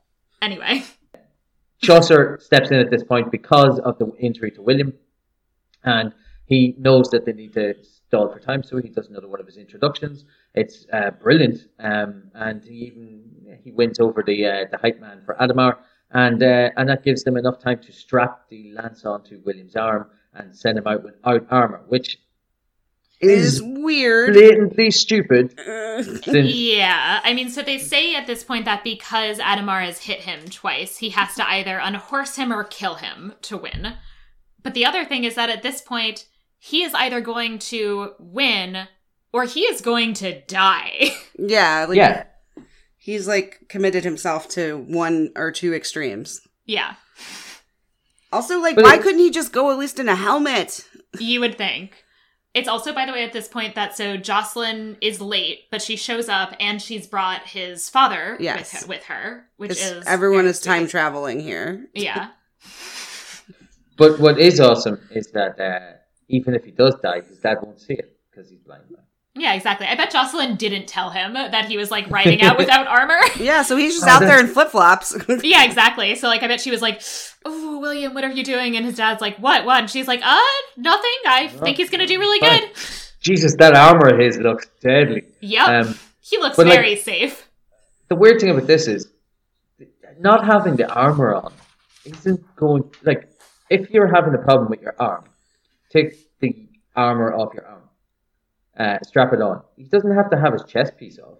He says he can't breathe with it on, Yeah. so probably the injury has I don't know crushed a lung or something. Who knows? It's just. yeah, I uh, really hope he takes a break so- after that. Yeah. But the thing about it is, like, even if he does land a solid hit right on um, Rufus Sewell's character, like every other time we've seen them jousting, both people have gotten hit. Yeah. You, so do you know what I mean? Like, yeah. like they're always both getting hit, and just it's, it's about who can take the hit the best. So the chances of him being able to completely miss Adhemar's lance is very slim. So even if he does manage to unseat him, chances are he's taking the hit and dying. but it's a very charming movie that we're not going to have our hero die at the end of. So instead. He does not die. He is able to unhorse Adhemar. He uh, he actually yells, just like bellows his own name Mhm. as he's riding forward. Um, yeah, which I thought was very funny. William. um, yeah, and he's able to unhorse Adhemar.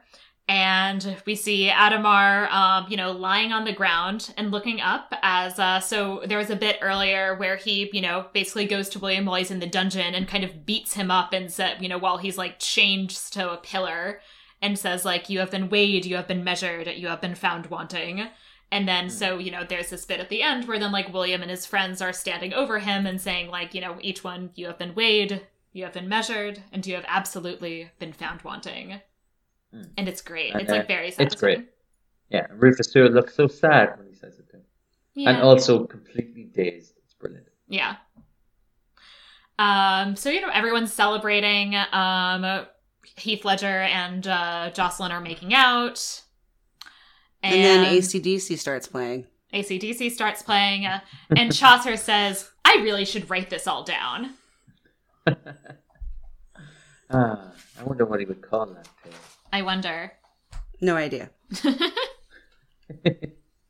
Um, yeah, so that's the end of the movie. It was very good. I enjoyed every pretty much all of it. Yeah. Not a big Um, fan of the scenes where uh, William is a dick to Jocelyn for no real reason. Yeah. to come out of nowhere and is completely out of character. Yes, you can be obsessed with stuff, but there's no reason to take it out on somebody who's not involved. Yeah. Um, so I really, really love this movie.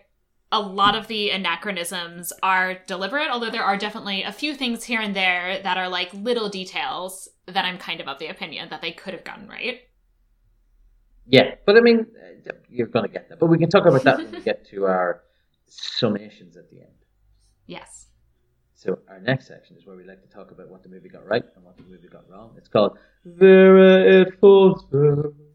And uh, and I'm gonna sit and let I'm gonna learn some stuff because apparently there's something wrong with Adhemar.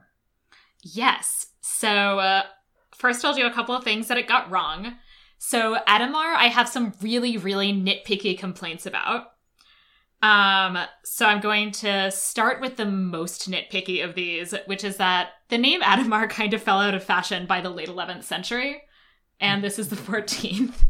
At this point, like everyone's just named John and William. Like they've gotten rid of the cool sounding names like Adhemar. Um, so that was the thing that like I heard this, I'm like, you know, there are definitely some famous people named Adhemar, but they were all really early. And then I looked it up, and yeah, no one's still being named Adhemar at this point.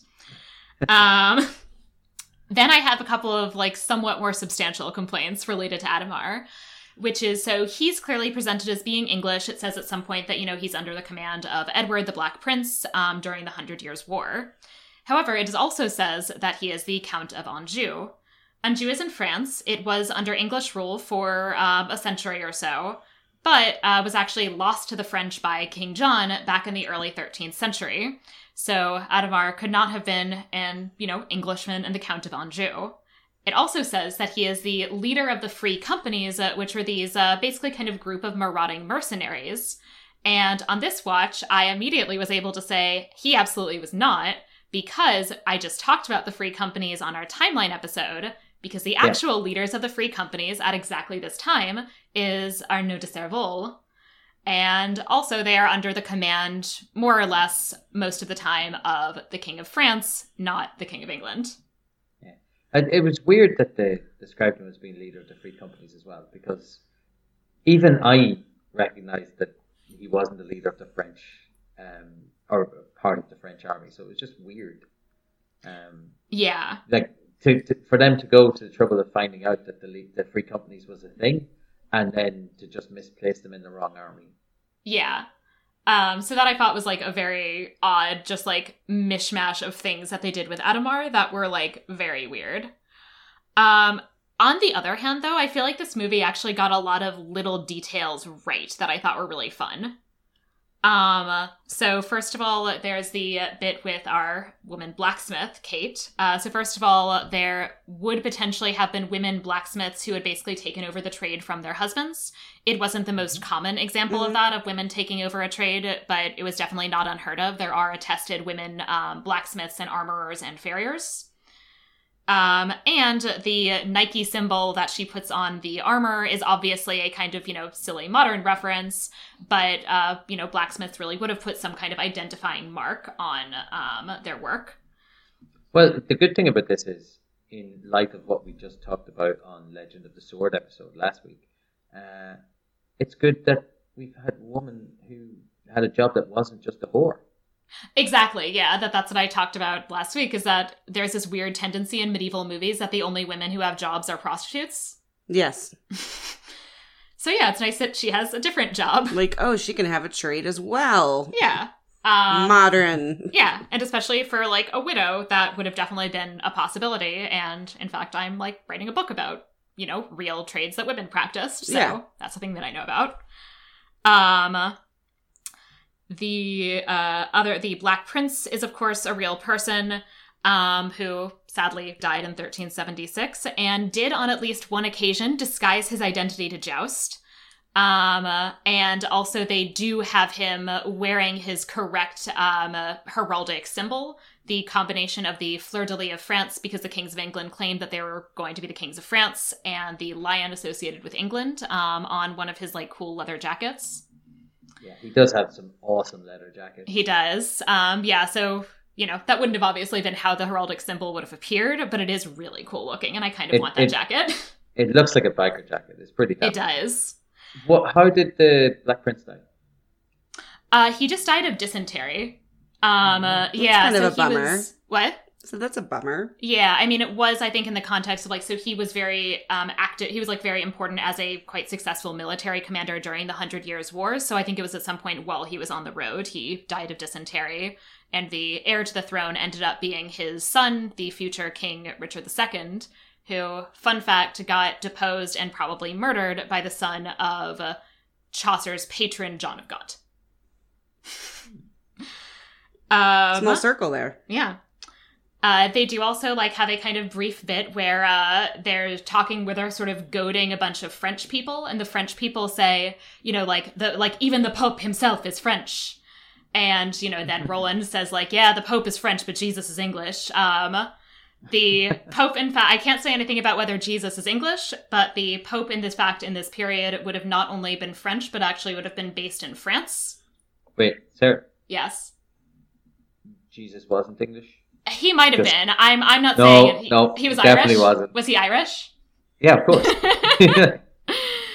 uh, you know, so obviously Jesus was Irish. They got that bit wrong, but the Pope was French, and uh, yeah, living in France because this is the period where the papacy was based in the city of Avignon instead of in Rome.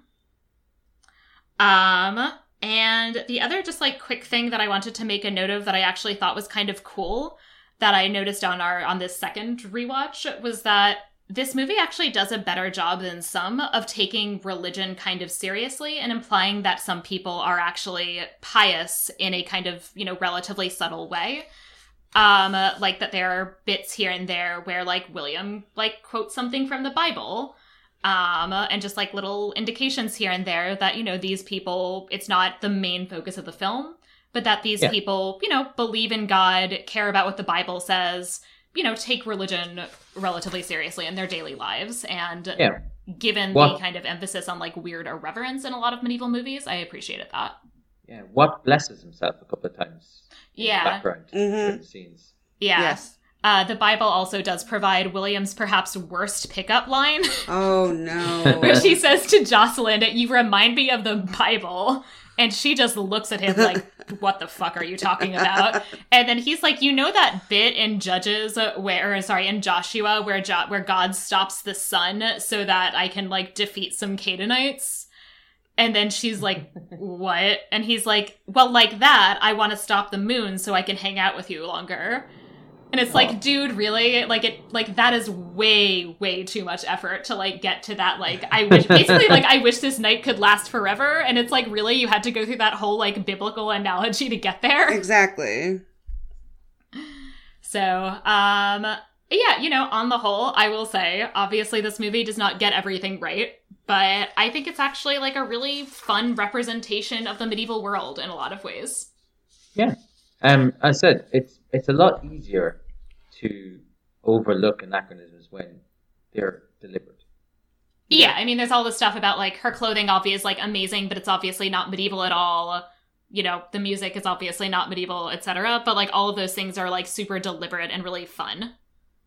Good. When we were watching Sarah, I remember asking you about the tournaments, and specifically about knights coming from Europe, because in my head, knights are British based.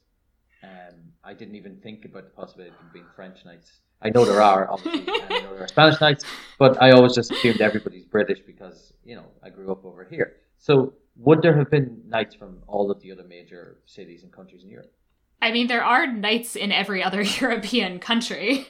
Um, they do all exist. They don't, however, usually like there's not that much of a ten- as much of a tendency as there was in this movie for people to like wander around basically on a tournament circuit and like go somewhere just to fight in a tournament.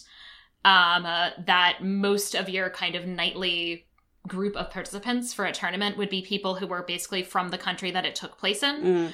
Um, or some in some cases they were tournaments that were held to celebrate, you know, some kind of alliance or treaty.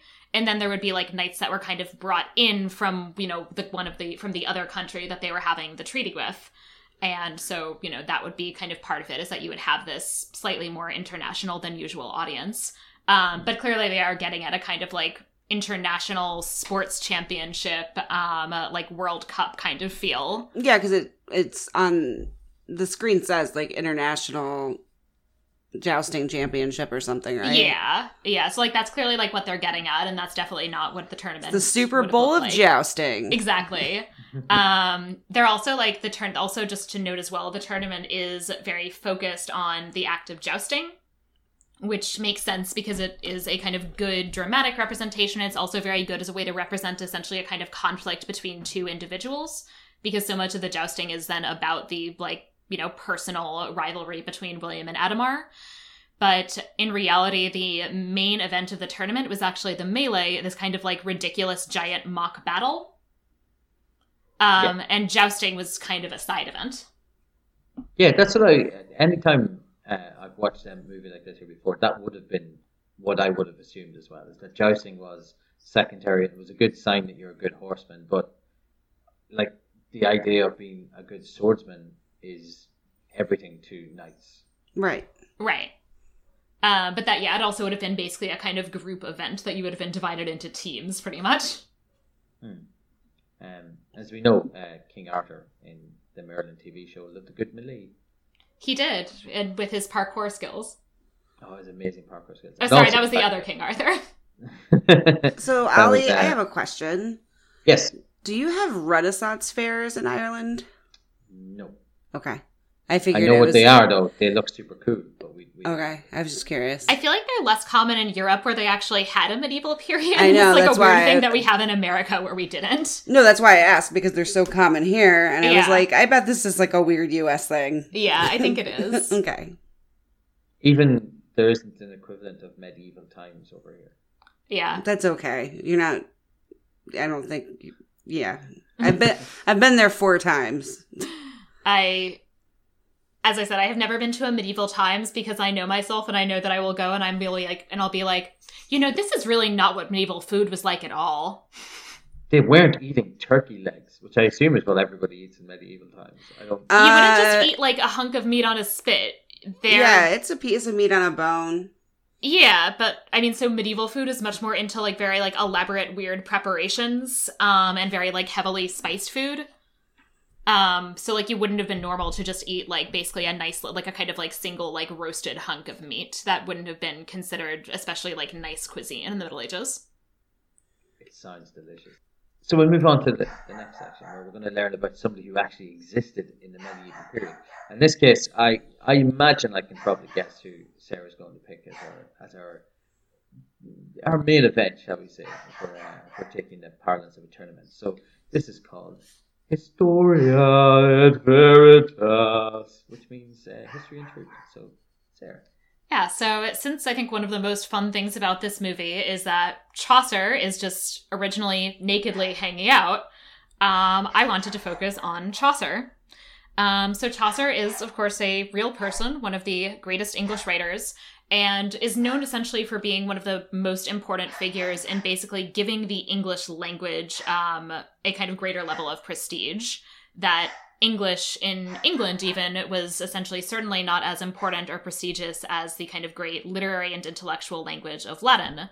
Um, but also, even as a kind of literary vernacular, French would have been considered much higher prestige than English because that was really the language still spoken by a lot of the nobility. So the fact that he's writing these essentially great literary works in Middle English uh, very much contribute to that kind of growing prestige of the English language. Um, he is a pretty well documented person on the whole. So, as we were mentioning earlier, there is this kind of six month period then which we don't know exactly where he is um, it's relatively rare for kind of important medieval writers that were able to even have as little as a six month period of uh, you know where that person might have been um, because and the reason we know so much about him is because he was basically um, a kind of civil servant essentially. He held a number of government positions and uh, worked for a number of important nobles.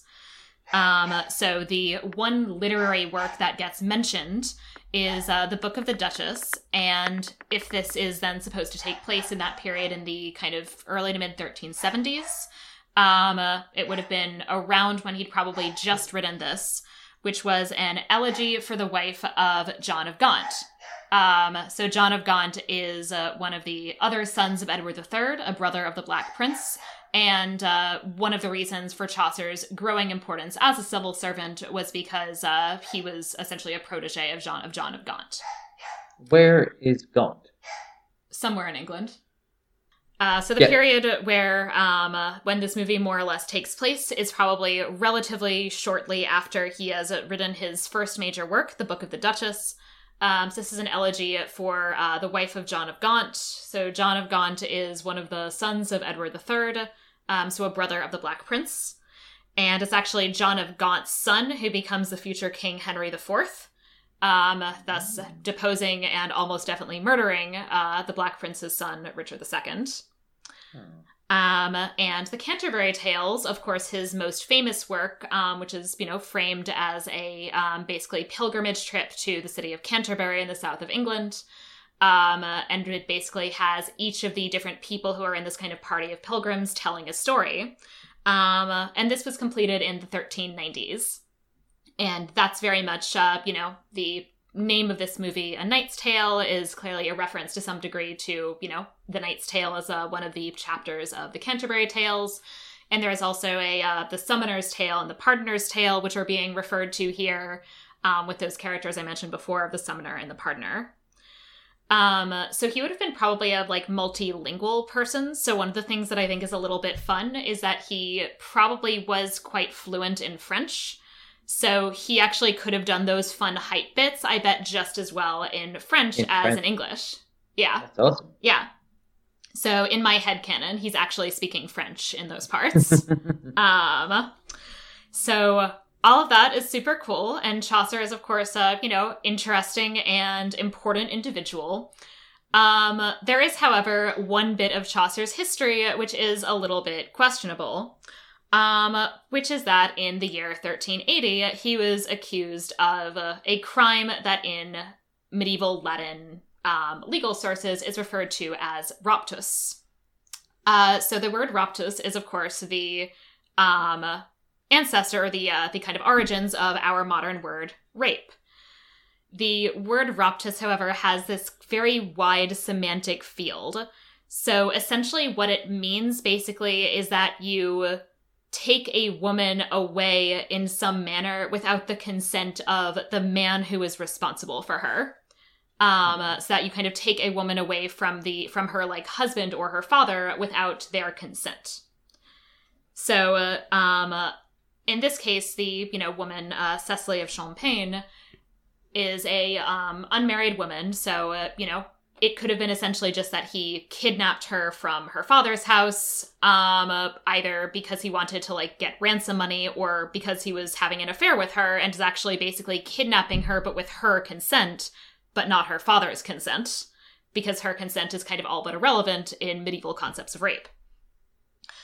Pretty Um, much to now, still, but well yeah but uh, but it's at least relevant for how we define rape. No, I know. yeah um Just being a Debbie Downer about rape. yeah once again modern culture is not unviolent Right. um so we don't know exactly what happened in this particular case as i said it could range from anything to rape in the modern sense um to basically them having a consensual affair um we don't know for sure and scholars are actually still divided on exactly what the accusation was and how seriously it should be taken. Um, there's was an article that I came across, which is basically arguing that in the context of the accusation, it does refer to rape, but then basically says probably they were having an affair and she was lying. And so that was a pretty icky thing that a scholar in the 20th century decided to write. Um, that made me somewhat uncomfortable to read. Right. Yeah, with no with no evidence. He just decided that's how it was. Um, that he seems to th- there's a there's sort of evidence here and there that they had some kind of personal relationship, which could potentially indicate that they were having an affair. Um, uh, and then had kind of some evidence as well that they, you know, that this text is referring to rape. Um, I have to read more of the sources myself to actually say exactly what I thought. But the kind of assumption that because they might have had this kind of personal relationship or affair, and that therefore it couldn't possibly actually be referring to or basically if it was referring to rape she must have been lying about it uh, that made me very uncomfortable as an assumption that it felt like this unsurprisingly male author was making um, Makes me uncomfortable as a Christian stroke Catholic stroke. Possibly not all that dedicated to my faith. Um, that the word raptus is the base for the word rapture. And uh, I have that to look forward to at some point. and apparently they're just going to seize me and take me somewhere. well because that's actually what the latin word rapio literally means uh, which from which like raptus and as well as the word like rapture rapture refers to like it basically just means like to take up or to take away God damn. now it's a scary proposition. I thought it was going to be great, but no, no, I don't know. you're going to be forcibly abducted from your parents without your consent No. Jesus. um, so Chaucer is, as I said, you know, obviously a, one of the greatest writers of the English language. Um, but you know, we are certainly in a period where we are becoming increasingly aware of the fact that some of our um, great literary works and films were created by people who did really, really, by, and by people I mean men mostly, who did really, really terrible things. And it is worth knowing and being aware of the fact that while the evidence is a bit questionable, there is some possibility that Chaucer should be accounted uh, as one of these. It. Yeah. So I apparently, however, though, did not know this and really liked Chaucer and thought he was a great person and like a, I don't know, and like actually like a really great writer of women for a medieval male author. Um, because I re I reread this morning parts of a really insufferable paper that I wrote about Chaucer's A Knight's Tale. uh, I see, so you won a prize for it, sir. I did. I won the English Department Best Essay Prize in sophomore year of college. That's awesome. What did you get for winning it? Uh, a golden peacock feather? I think I got like a hundred dollars. Oh. Like I think they actually wrote me a check. Yeah. oh, so it wasn't like you That's just got like a marble tombstone? No, they actually like wrote me a check, and I think it was a hundred bucks. not which is bad. not bad. No, not That's pre- that's pretty nice. Like Yeah. could get a lot of uh, a lot of beer for that. Yeah. Yeah. Although at that time I couldn't legally drink, so it would have been hard to use it to buy beer. But Yeah. I had to get other people to buy beer for me. um, yeah, uh, I I think I read uh, we read A Knight's Tale, and I was eleven or twelve. I think we read it in in school. One of our teachers was very much into the classics of literature, so we read some. We read A Knight's Tale, just specifically A Knight's Tale, not the whole Canterbury Tales. Um, and we read a lot of Jane Austen and stuff like that, and uh, yeah, it was good. Um, Yeah. So that was my first introduction to it, but I never wrote a paper on it. Yeah, Because I knew I, down he was probably a bad guy. I was like. I think I actually read I read all of the Canterbury Tales like in proper Middle English. Um, I did a like old and Middle English class in college because I was a medieval studies major. Yeah. So Dawn, have you ever read Canterbury Tales or A Knight's Tale? not at all. Nope. Knight's Tale is pretty short. yeah, and I would say like the bits about the summoner and the pardoner, and like I feel like the su- the pardoner's tale is actually a fun one. The wife of Bath's tale, I think, is the best. So, do we want to move on to our next segment where we talk about what we would do with a movie called A Knight's Tale? I think we should. Yeah. Uh, this section is called Fabula Nostra. Sarah, what would you do with a movie called A Knight's Tale? Well, especially since I was, you know, rereading my terrible undergraduate paper, um, I decided that I would make a movie based on the, you know, based more closely on Chaucer's original story, The Knight's Tale. Um, so one of the things that I at least was like very into when I was reading this as a sophomore in college was that in many ways the most central character is not really the two male knights, uh, Palamon and Arcite, but the woman that they're fighting over, um, Emily. So uh, I would like to have a story focused on them. So uh, that would have uh, Alison Brie playing Emily, and uh, my two knights would be Channing Tatum and Oscar Isaac.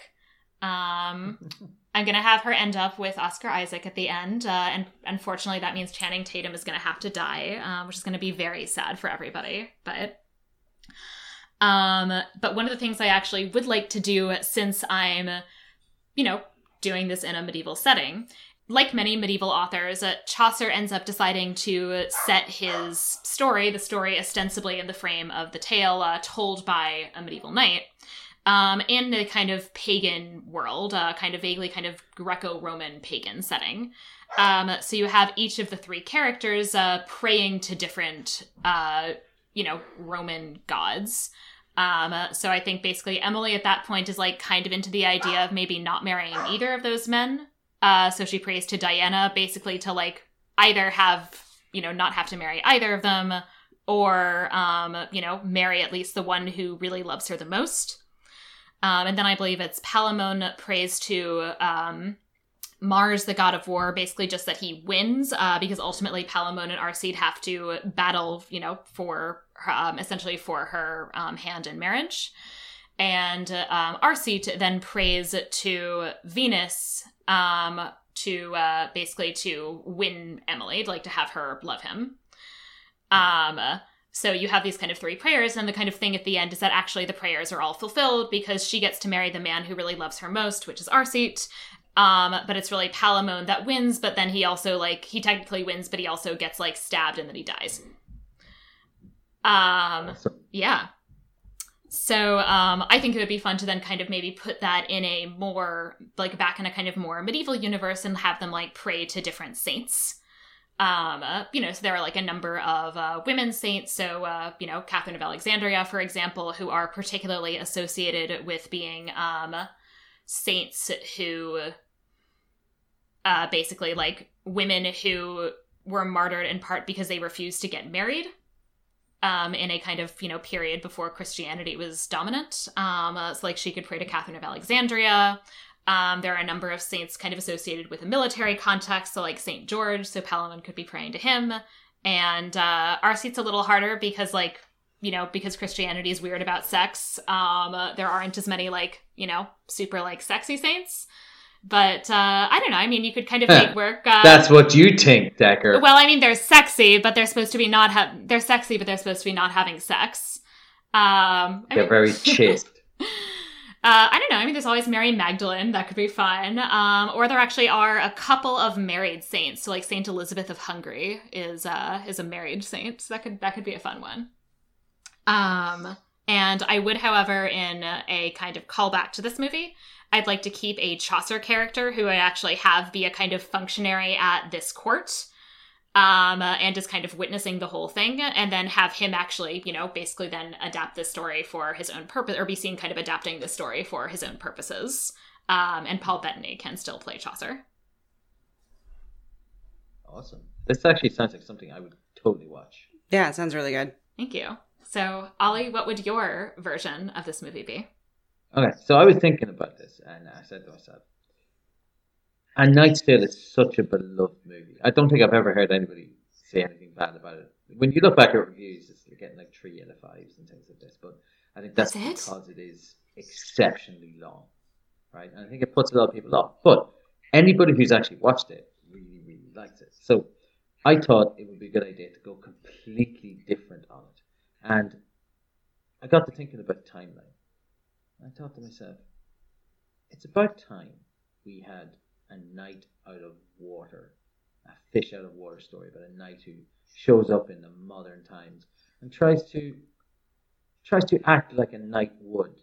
But obviously, we're now living in 2018. Stroke. Well, this won't come out till 2020. So living in 2020, and uh, I thought that's what my knight's tale is going to be about. It's going to be about a nobleman, a knight, who somehow steps foot into a wormhole and gets transported to the 21st century. Um, my knight is going to be played by Chris Hemsworth, so he will obviously look amazing. Um, and basically, it will be about him trying to act all honourable while at the same time getting taken advantage of. I might have him maybe get a job, maybe his first ever job working in medieval times. Uh, see how it goes from there. and he works his way up and he becomes very famous. And then, because knights were basically gladiators back then, I'm going to get him to have a starring role in a remake of American Gladiators. but he thinks everything is real and serious. I love that show growing up. hmm So did I, and uh, and I think, yeah, I think I'm going to have him, Chris Hemsworth, and he's going to make a new best friend in the shape of Jack Black, and Jack Black is going to be giving him incredibly bad advice the entire time, um, because he thinks that our hero is an idiot, but he's not. He's just Unused to this period. Yeah, and that's what I would, that's what I think I would make a nice sale of. I think I that sounds. Seven hundred million dollars. I think that does sound super fun, and I would definitely watch that movie. And I bet I would complain about it less than I complain about most medieval movies. uh, yeah, I, mean, I, I would make sure to nail the one scene that's set in a medieval time period. Just hundred percent accurate, except for the wormhole. so you'd be Go on. accurate about medieval about the Middle Ages, but not about physics. The middle of it, not about physics. No. Dawn, would you like to uh, like to make a an attempt or make a, a version of the Knight's Tale movie? I mean, I can try. I think gender swapping would be interesting. yeah. So having the two knights be women Uh huh. and having a lead uh, in this the lead female character being a male character instead and having the hype person be like a Kate McKinnon or another comedic like Yeah. actress of contemporary times and then it would become you know knight's tale 2020 and everyone would hate it like ghostbusters 2016 I think that'd be really fun, though. yeah I would like to see them play with that. yeah so who else? Uh, who else would be in the movie? Dawn?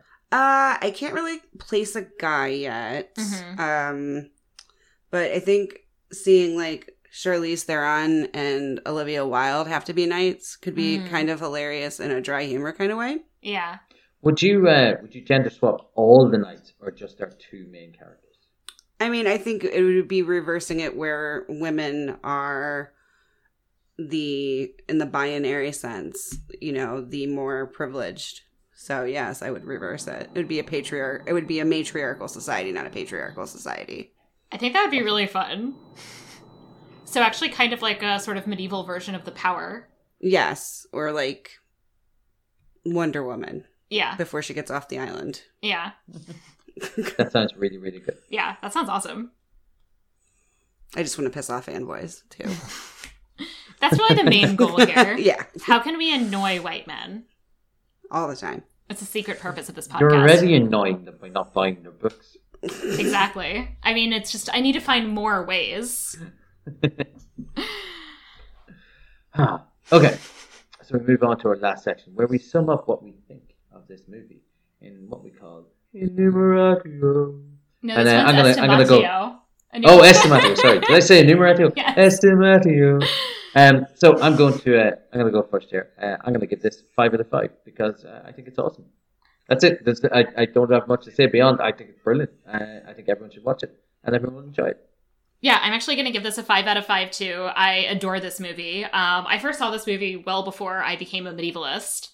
Um, you know, came out in 2001. I think I wasn't like a dedicated to being a medievalist till like 2003. Um, uh, and even like becoming a medievalist, I feel like it's actually really like held up, and I still really love it. And uh, even with there being kind of little things here and there, that I'm like, oh, okay, you know, that they didn't quite get that right. It doesn't diminish the movie for me in a way that uh, there are plenty of other movies that I've seen where those things really annoy me. Um, so yeah, I'm also giving it a five out of five. Awesome. Dawn. Oh, okay. I didn't know I got to go too. Yes, you got to rate too. Uh, so I would, on my tiny window of medieval knowledge, give it a five out of five as well. uh, obviously, this is not what I went to school uh, to study, but I have like kind of like my cozy corner of movies. Yeah. Um, like, there's probably like my top 10. This one is forever going to be in my top 10. Like, this is one of those films that if I see it playing, I'm 99.9% sure I'm going to stop and watch it. yeah. It is lighthearted enough. Even the some of the parts that haven't aged as well, like with his like temper tantrum and sexism aspect. And there was like a little gay panic moment. And there's that yeah, like gay panic moment. Uh I can and I can res- not respect. So let me try to figure out how to say that. I appreciate the film for what it is, and I I don't expect it to be seen as a flawless piece of work.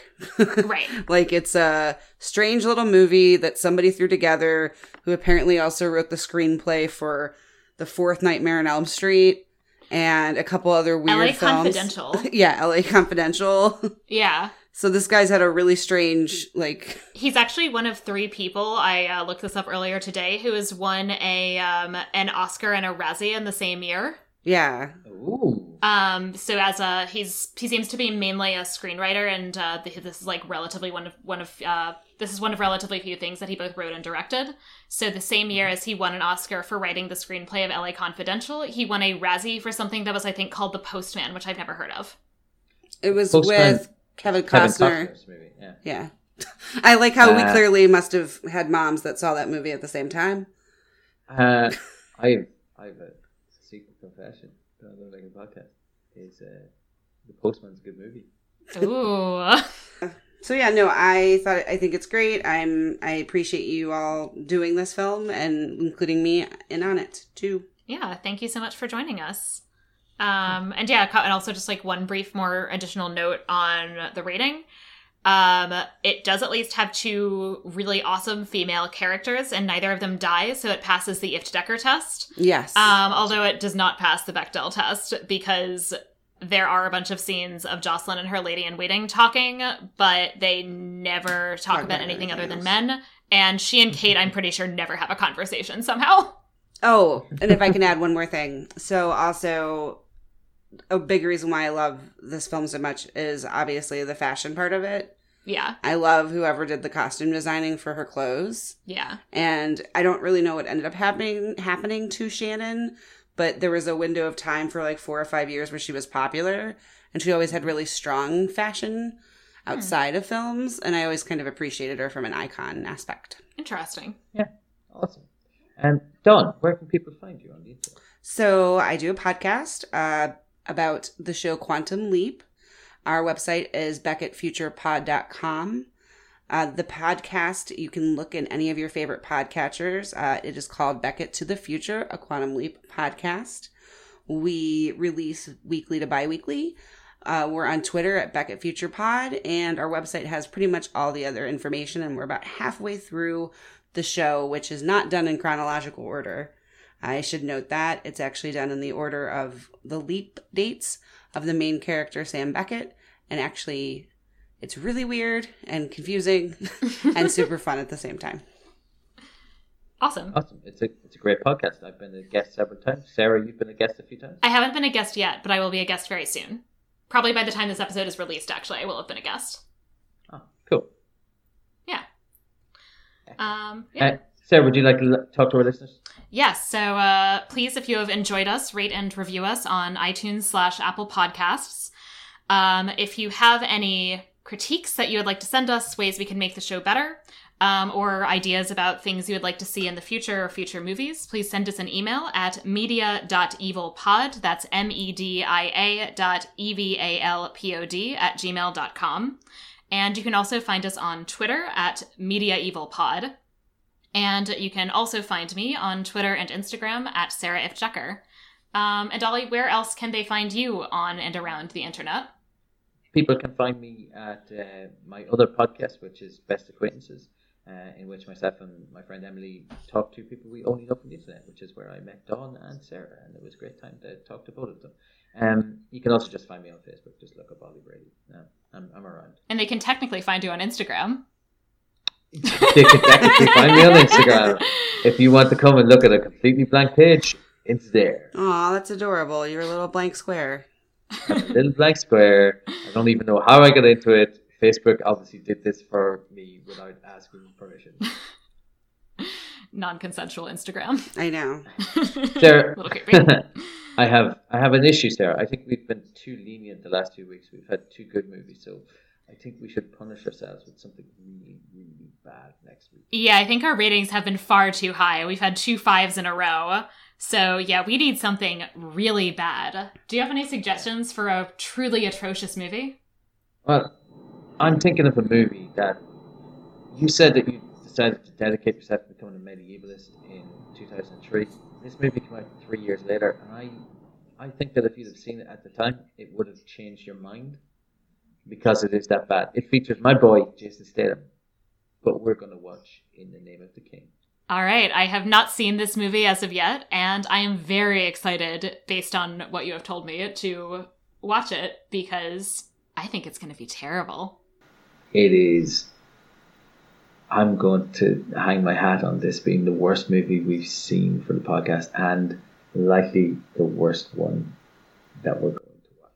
All right, we will see if it manages to live up to that promise of being worse than King Arthur Legend of the Sword. Oh God! I'm... um, Ollie, it was a delight recording with you. Sarah, always a pleasure. Dawn, always a pleasure. Yeah, Dawn, thank you so much for joining us. It was really great to have you on. Thanks for having me. And uh, we will see you next week. All right, bye. Bye.